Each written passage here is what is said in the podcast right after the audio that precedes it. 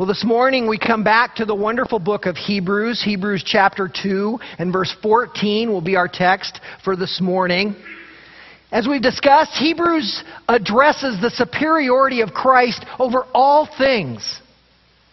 And inherent in superiority is the idea of authority those possessing authority. And we understand, as Romans 13:1 tells us, that all authority comes from God. Those upon whom the authority is exercised is also a consideration when we start to understand supremacy and superiority. Oftentimes, authority is wrongly understood in our world, and it is wrongly expressed even more often. Power is used oppressively.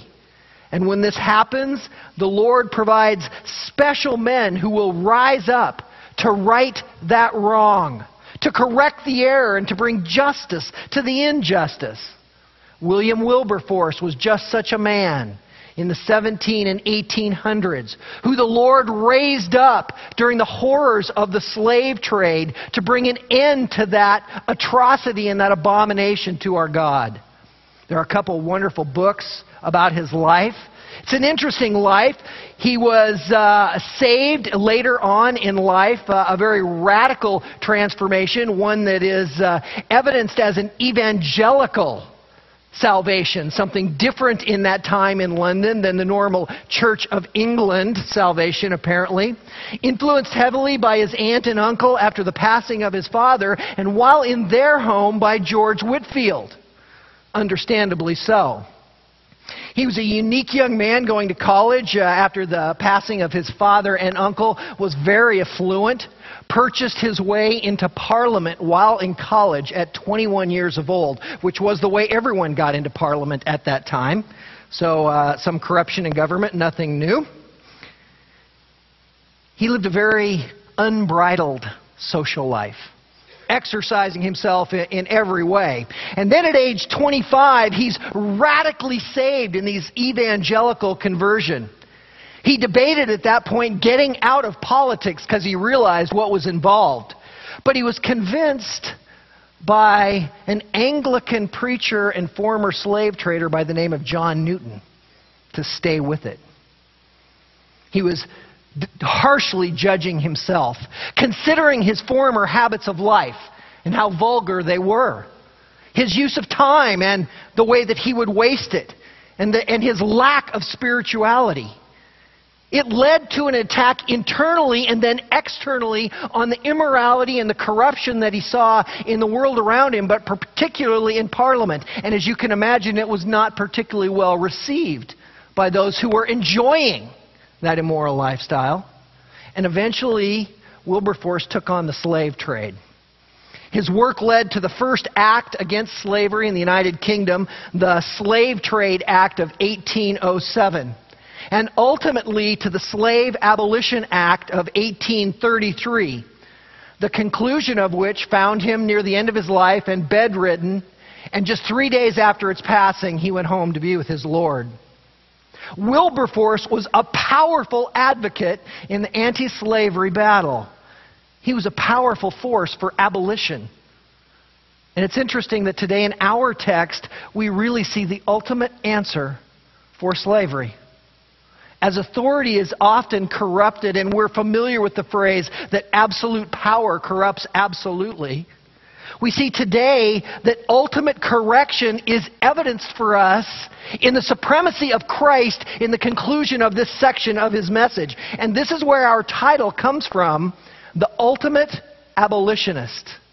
The ultimate abolitionist. Hebrews 2, beginning in verse 14, is our text. And would you be good enough to follow along here as I read through our text before we begin to discuss it? Hebrews chapter 2, beginning in verse 14. Therefore, since the children share in flesh and blood, he himself likewise also partook of the same, that through death he might render powerless him who had the power of death, that is, the devil, and might free those who through fear of death were subject to slavery all their lives. For assuredly, he does not give help to angels, but he gives help to the descendants of Abraham. Therefore, he had to be made like his brethren in all things, so that he might become a merciful and faithful high priest in things pertaining to God, to make propitiation for the sins of the people. For since he himself was tempted in that which he had suffered, he is able to come to the aid of those who are tempted. The ultimate abolitionist. Our text today reveals these three aspects of Christ's superiority. And, and you all see these three aspects of superiority. And because of that, there is a necessary response that we too must understand. And that response, beloved, is that we must be freed. We must recognize the bondage which exists in our lives. And we must be unloosed from those chains so that we might live the lives that Christ has called to us. And to understand and do so in obedience to the price which He has paid. These three glorious aspects of Christ's superiority that must unloose the chains of your life. Our text today brings us to a conclusion We've been discussing the superiority of Christ to the angels. Hebrews, again, is all about the superiority of our Lord. The first chapter being about the superiority of the messenger of Jesus himself. And now in the second chapter, we've looked at the superiority of the message of Christ. And this is what we come to a conclusion on today. Chapter 2 hasn't necessarily given us the very message so one might ask, well, indeed, then, what is the message, if not here revealed? Well, we're told elsewhere in Scripture, verses we're very familiar with. One such verse in 1 John 1 5 that says, This is the message. We have heard from him and announced to you that God is light, and in him there is no darkness at all.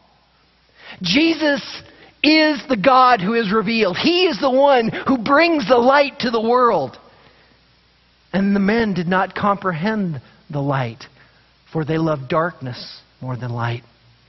But Jesus is that message of light that comes forward. 1 John 3:11 further says, "For this is the message which you have heard from the beginning, that we should love one another." These draw us back, beloved, to the two greatest commandments. Do you remember the scribe who questioned our Lord and said, What are the greatest commandments? And he said, Love the Lord your God with all your heart, with all your soul, with all your mind, and with all your strength. And the second is like it. Love your neighbor as yourself. For in these two, the whole law and the prophets are embodied. And this is the message. This is what we're seeing in the second chapter of Hebrews that we are to love God who is light, who is Christ, with all of our heart, soul, mind, and strength. And that then we're to love one another. That it must exercise itself in the body of Christ necessarily. Wonderful for us to understand that. And we understand who the message is about as we have considered this second chapter. The one who must not be ignored, as verses 1 to 5 of chapter 2 said. And it said in verse 3 How will we escape so great a salvation if we neglect that which was given to us? The answer being, we shall not. We've seen the one who was subjected to the world. In creation, God has subjected man, the world to man. But man could not fulfill that in his fall, and therefore the Son of Man came to beautifully carry that forward, as we saw in verses 5 to 7, as Psalm 8 brought such beautiful color to. We saw the one of subjection, the one who ultimately was made to be subject to all things, and then would rise in subjection over everything. Christ fulfilling each of these roles. And then the one who is maximally exalted after his humiliation, after his death, after tasting death for all of us, was raised and exalted up. And that we saw last week in verses 9 to 10 because of his sanctifying work of the believer. That we are each positionally sanctified in Christ, seen now, seen now in the white robes of Christ. Seen now as holy before our God, though we are yet sinners and separated because of that sin. But He has positionally sanctified us so that we would be ongoingly sanctified in our daily walks, progressive sanctification. And because of the fulfillment of His prophecy, and in each of these, beloved, He is to be exalted. The concluding stanza of verse 13 really leads us into our text. And we just need to consider for a moment the beauty of the structure of Hebrews and the way the Lord takes us through this. The introductions lead to each of the successive points within the text, and, and that's fairly normal grammar, and we would expect that. But what we might not expect is the beauty that exists in the transitions and, and conclusions that go on as per our text specifically. The conclusions tying us to a new section. Paul is going to illuminate things that he'll be bringing up chapters later. And we've spoken a number of times about what I believe to be the accurate representation of Pauline authorship of this book. Who else would have the depth? Who else wrote so much of the New Testament? and would have such an experience at beautifully tying together these complex theological themes.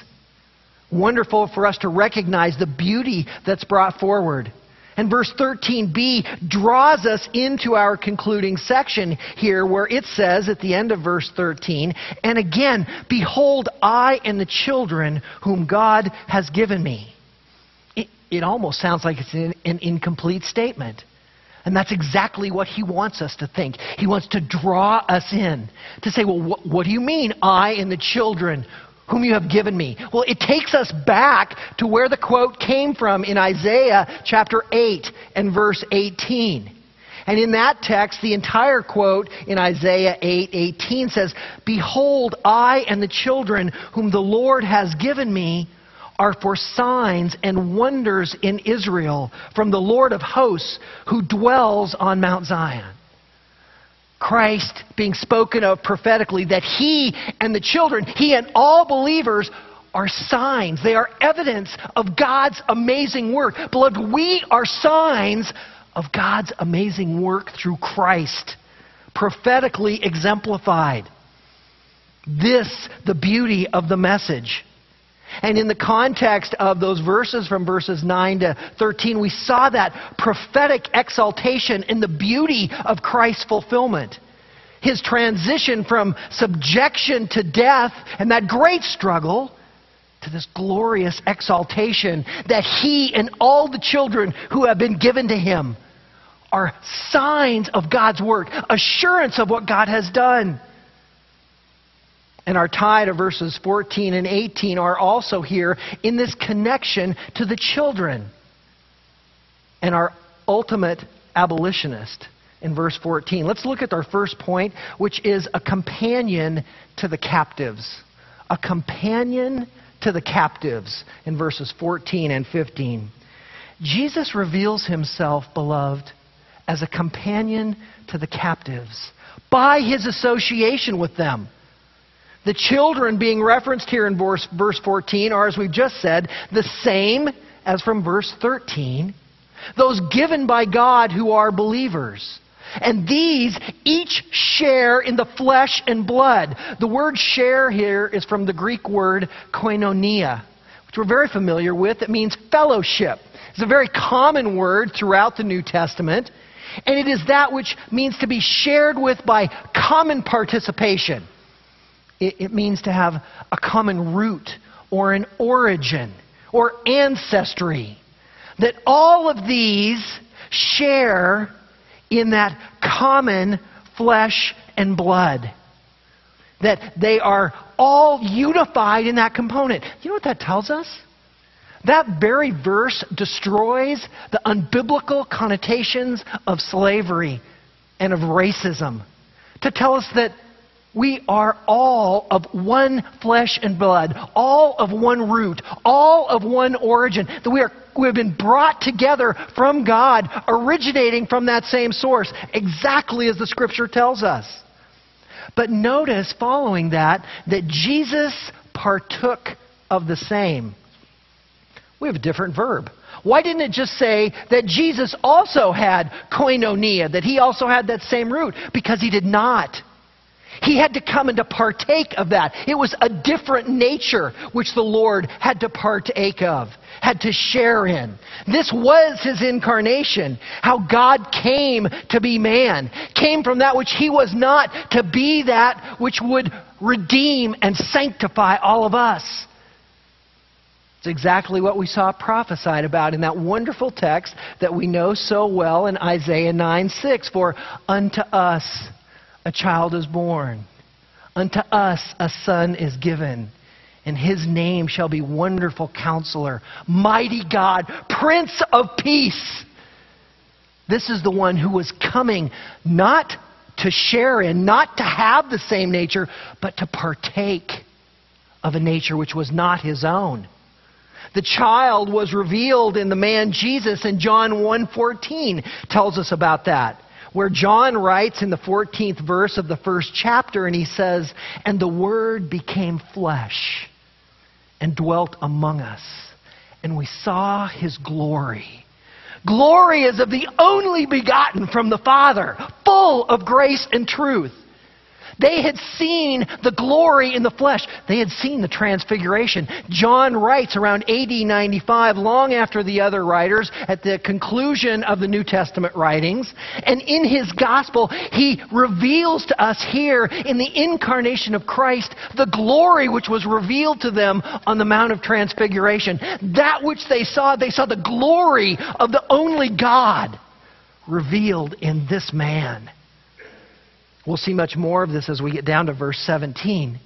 But there is a beautiful association, beloved, of Christ with us.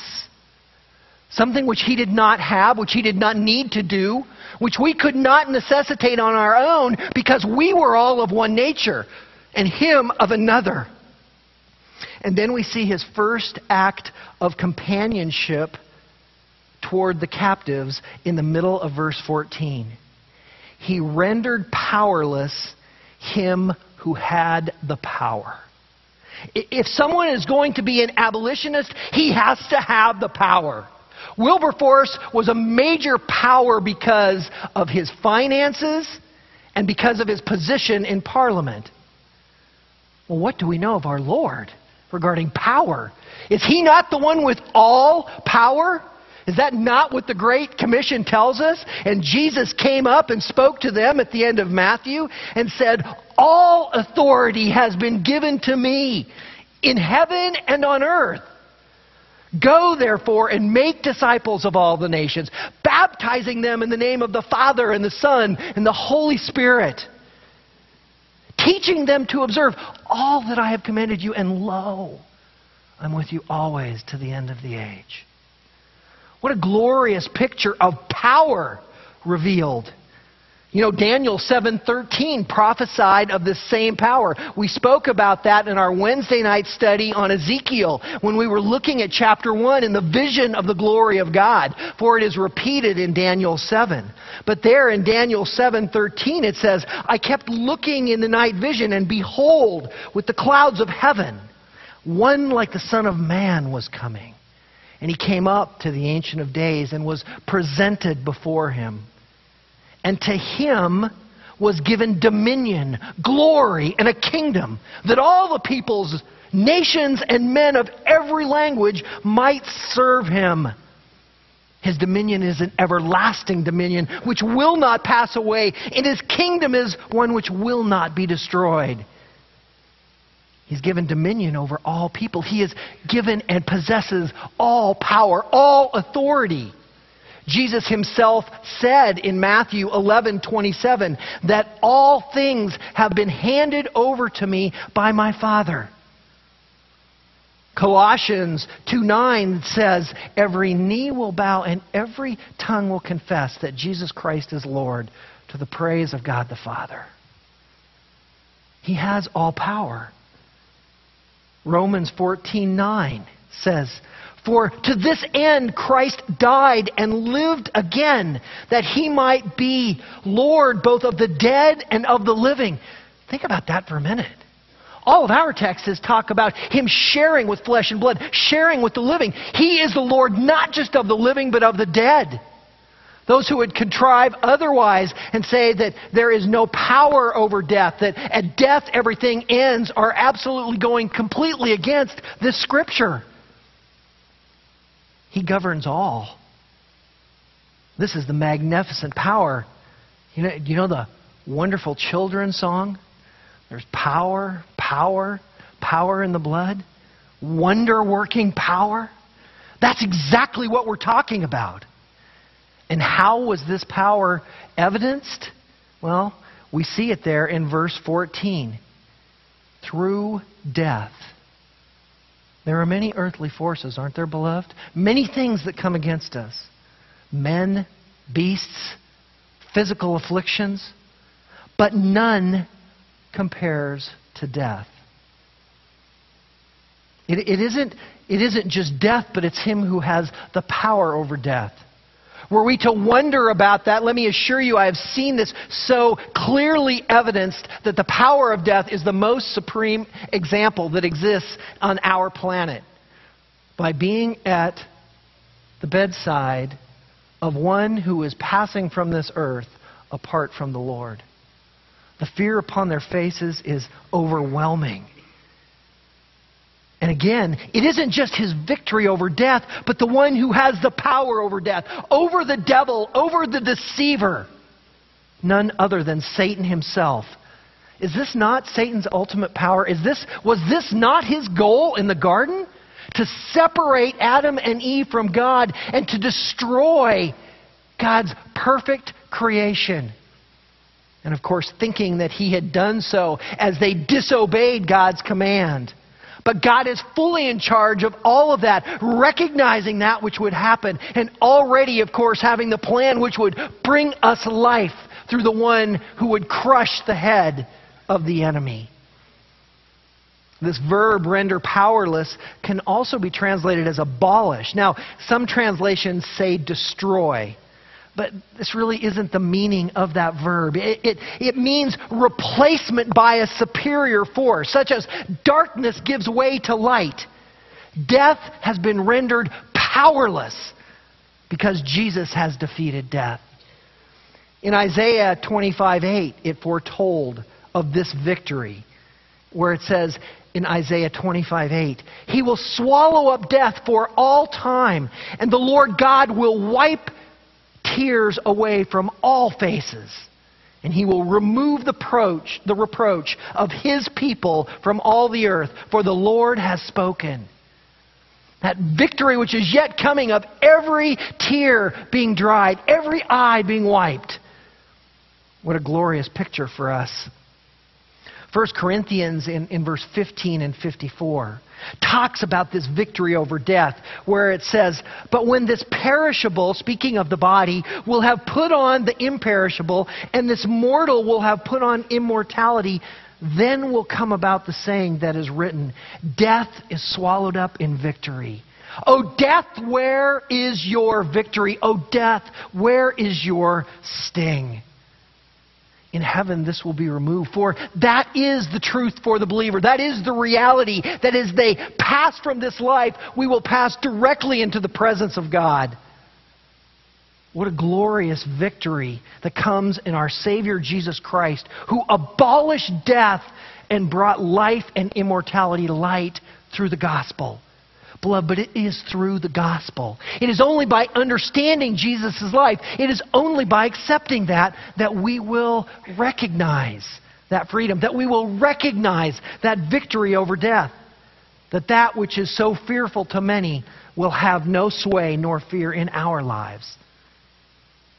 Well, as the companion to the captives, Jesus has rendered death powerless. And the second aspect of his companion to these captives is in verse 15. Look at that with me. And he might free those who, through fear of death, were subject to slavery all their lives. Jesus is setting captives free. Love, the world is in bondage to that fear of death. And the reason is because of Romans 1. They know God. God has revealed himself upon their hearts, but they do not acknowledge him as God. Many young people today would say, you know, I don't fear death. And we see this whole culture developing uh, of these extreme sports and extreme activities. And, and frankly, they are terrifying. These jumping off of cliffs with these wingsuits on and flying above the edge of the cliff and the trees. And, and you're thinking, really? And they say, I, I fear no death. No, that's not the case. It's not the case at all. I believe that this is really the maximum expression of denial.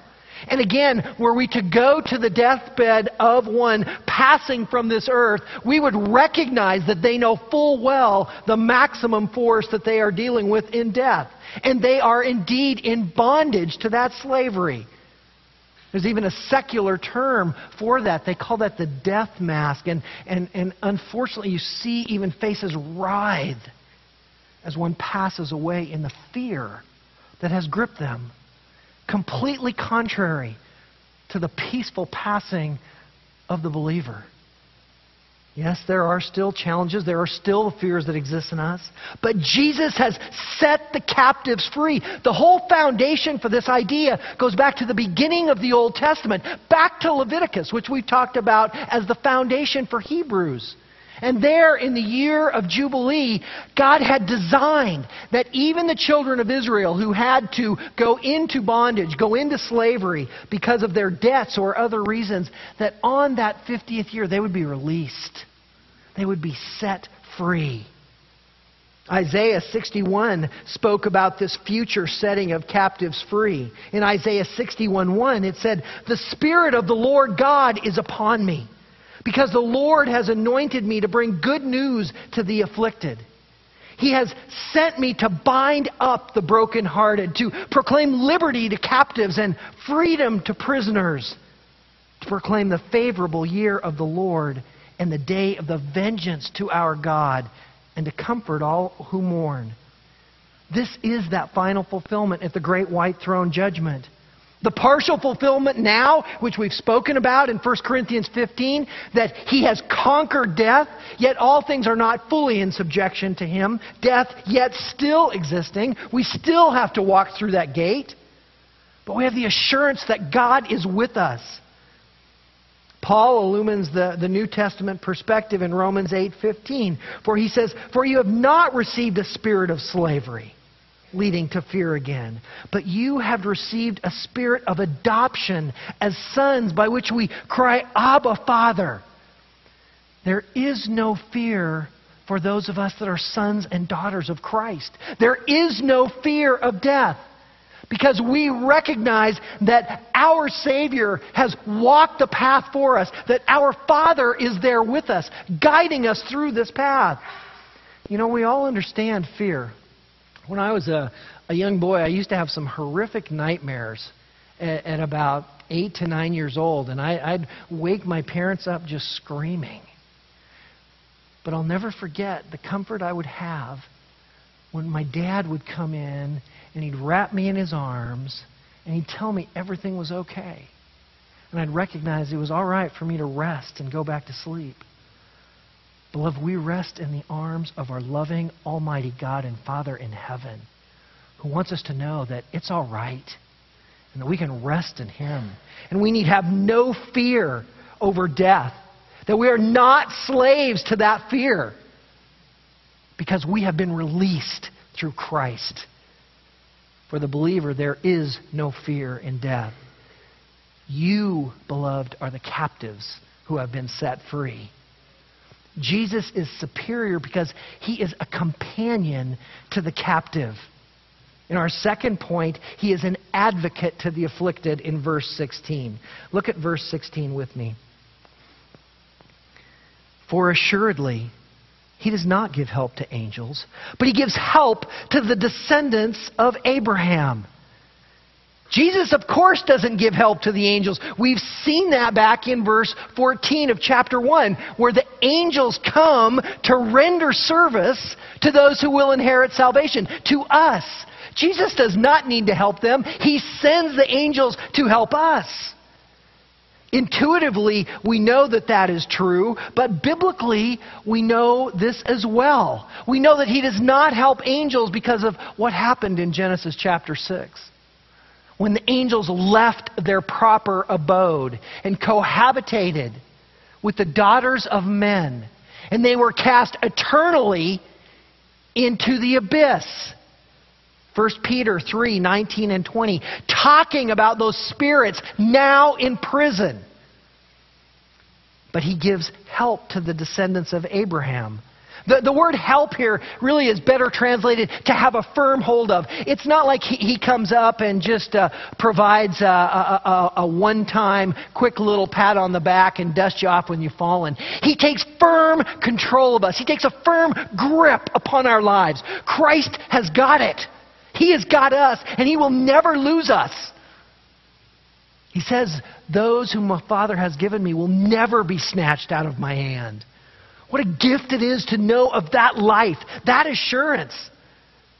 These give a more full conception of that help. Those whom he helps are the descendants of Abraham, literally the seed of Abraham. Now, here's where we want to draw back and say, who's the book written to? It is written to this Jewish audience. When they heard descendants of Abraham, when they heard seed of Abraham, then their ears would perk, perk up. Say, that's us.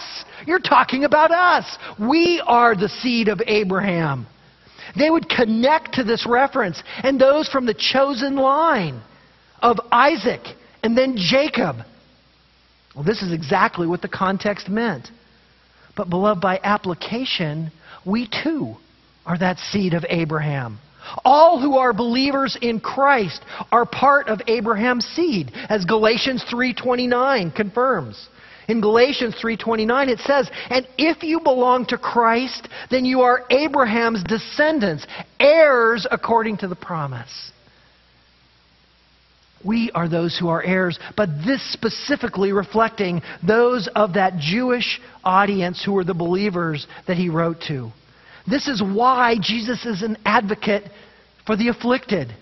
The afflicted are those who partake in flesh and blood, who suffer through sin's afflictions, as all do. But it's only the seed of Abraham for who Jesus is an advocate. And specifically the children of Israel in the context of Hebrews.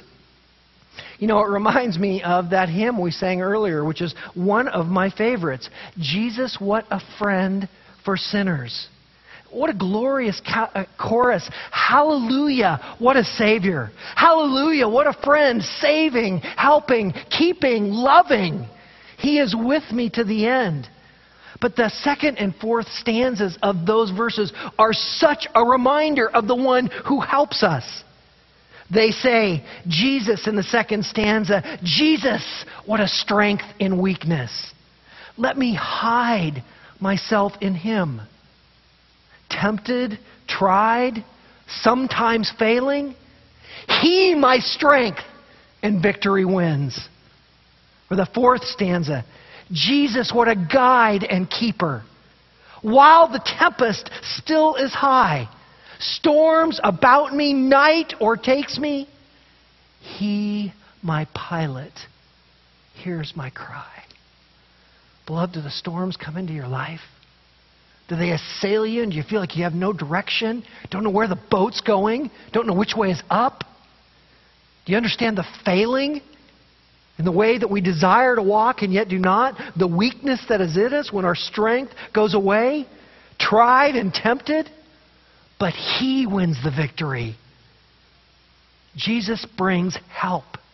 He takes firm hold of the descendants of Abraham. And what more superior message does one need? He is a companion to the captives. He is an advocate to the afflicted. And in our third point, he is a deliverer from the dead. A deliverer for the dead. Look at verses 17 and 18 with me. Therefore, he had to be made like his brethren in all things, so that he might become a merciful and faithful high priest in the things pertaining to God, to make propitiation for the sins of the people. For since he himself was tempted in that which he has suffered, he is able to come to the aid of those who are tempted. Jesus had to be made like us in all things. A, a, more literal rendering of this would be wherefore he was obligated in respect to all things to be made to resemble the brethren. Listen carefully to that. Wherefore he was obligated in respect to all things to be made to resemble the brethren. The, the wherefore becomes the, the summary statement. Therefore it really doesn't carry quite the theological baggage. This is the summary section of everything that we've looked at. And he's bringing it all together. He's wrapping a bow around all of it and saying, all right, wherefore, where all that I have said now is necking down to this particular point. This is much more synoptic and climactic than is therefore. And we'll see that's exactly what it is. The original indicates that he was obligated, as if there was a debt. Now, why? What was his obligation? Well, it all connects to our previous verses. That is, wherefore he was obligated connects with his partaking of flesh and blood and his help to the seed of Abraham. Jesus was obligated to partake of flesh and blood and to bring help to the seed of Abraham. Therein, he could not have been born as a Gentile. He had to be the one who took on the flesh and blood, as did the children of Israel. For he was first and foremost the Redeemer of Israel. That was how it had to be. Now we see this more clearly in our Bibles where it says in verse 17, therefore he had to be made like his brethren. Therefore he had to be made. That had to be is that obligation. Scripture demanded he was born a Jew, particularly in the line of Judah and from the house of David. Verse 17 said he had to be made like his brethren. That is, he had to be made to resemble the brethren. This brings to mind the wonderful text in Philippians 2 and verse 6, where it says, Who, although he existed in the form of God, did not regard equality with God a thing to be grasped but emptied himself, taking the form of a bondservant, and being made in the likeness of men. Being found in the appearance as a man, he humbled himself by become obedient to the point of death, even death on a cross. Here is the full-fledged revelation of what we saw begun in verse 14. The full application and the reality of Christ becoming a man. That although he was God, he did not count that something which he would hold on to, which he would grasp. But he let that go so that he could come and partake of the flesh and blood, so that he could be made in the likeness of man and suffer death that we might have life. Exactly what we talked about in John 1:14. The word became flesh and dwelt among us. Galatians 4 4. But when the fullness of time came, God sent forth his son, born of a woman under the law, that is, under the seed of Abraham. This was so he could become the merciful and faithful high priest in the things pertaining to God. Beloved, all of our lives, all of life is focused on God. We don't recognize that at times. We can't in our flesh, for there is a war going on amongst us. But absolutely, with regards to this component of his priesthood and the high priesthood, there had to be that focus. And this is the point of this is the point of godliness. It's a point of our piety of praying without ceasing and in all things giving thanks. And in all things bringing every thought captive to the obedience of Christ. All things are a focus upon God. All the things pertaining to him. But particularly again of the priesthood. Now, we spoke earlier about that beautiful style, and this is it. The priesthood is now revealed to us. We see Jesus now being transitioned from superior over the angels to superior over the priesthood. But we're not going to get there clear till chapter 5. Next, we're going to see in chapter 3 his superiority over Moses, and then his superiority over the rest at death in chapter 4. But for now, he focuses on the primary responsibility of the priest. What was that? What did the priest do? He made atonement, didn't he? That was the high priest's job to go in once a year to make atonement for the sins of the people. But our text says propitiation. Is it the same? It is not. Atonement was what happened on Yom Kippur, on the Day of Atonement, where for the sins of the nation, the priest went in to seek forgiveness from God as they would sacrifice those animals. But literally, the second the sacrifice concluded, the sin began to again compile itself. Atonement was simply appeasement, it was never complete forgiveness. That's why we see the return of the and reinstitution of the sacrifices in Ezekiel 40. But turn with me as we consider propitiation a little more fully to the book of 1 John. Just a few pages ahead in your Bibles to 1 John and chapter 2 as we consider the full meaning of propitiation. You see, propitiation is the full covering of all sins for all times, not the temporary atonement. That forgiveness at the, at the end of that verse told us that it was for the sins of the people. Now, we don't know who these people were. Was this all of the people? Was this just the believing Jews? Or was it the believers in general? So we look at some other texts to understand propitiation. Look at 1 John chapter 2 and verse 1. My little children, I am writing these things to you so that you may not sin.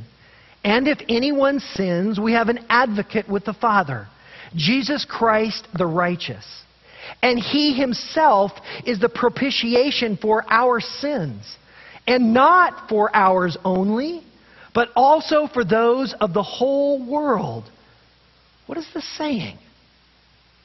He's writing to my little children. He's writing here specifically addressing the believers in the church. Throughout 1 John, he uses that phrase, my little children, to talk about those whom he loves and whom he's addressing in his letter. And he says that they have an advocate with the Father who is Jesus. And that Jesus is the propitiation for their sins, for our sins, and not ours only, but for those of the whole world. This gives many people spiritual heartburn. But it shouldn't. There is never a problem within the Scripture, only with our understanding of it. Before we make a conclusion, turn two chapters ahead with me to 1 John chapter 4 and verse 10. 1 John 4 and verse 10, where we see the next use of propitiation. 1 John 4:10. In this is love not that we loved God, but that He loved us and sent His Son to be the propitiation for our sins. Now, clearly, this is referencing just the believers. Those whom are loved by God and whom God has loved and sent His Son for. So, where does this leave us? Is there a problem? Did we have the propitiation being applied to all of the world and now we have propitiation applied to just the believers? No, there is no problem. Christ's death was sufficient for all. 1 John 2 2 told us that.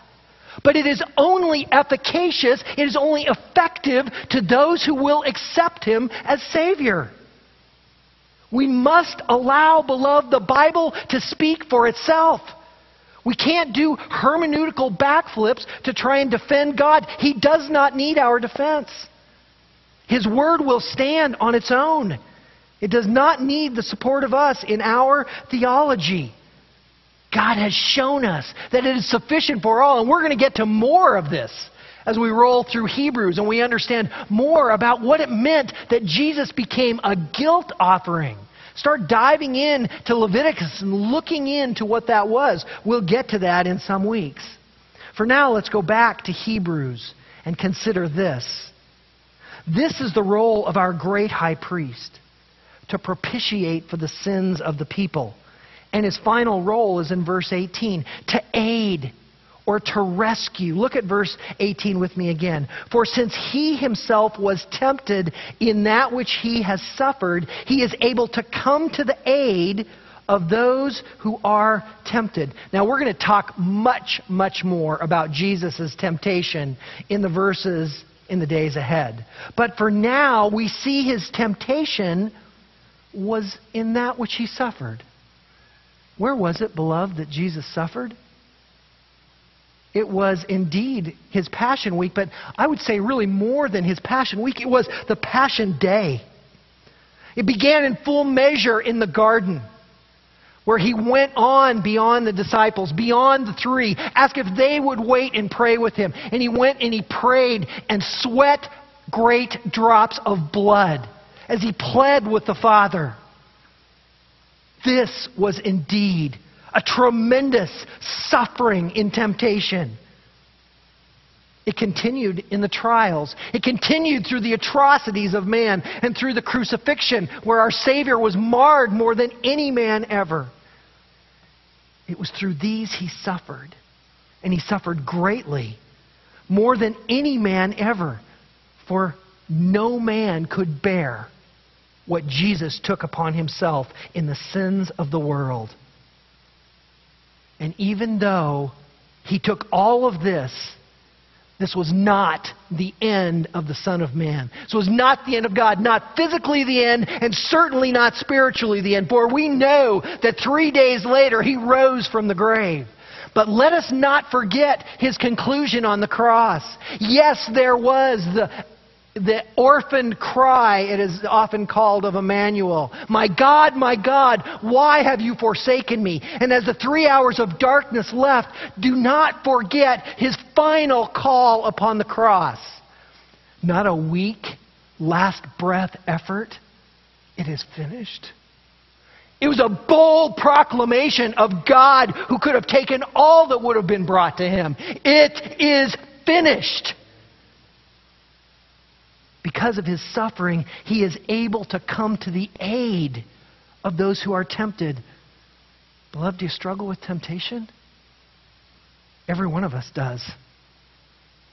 All people of all time. And Jesus is there to render aid. a literal translation really would be He is there to rescue us. Jesus rescues those who are tempted.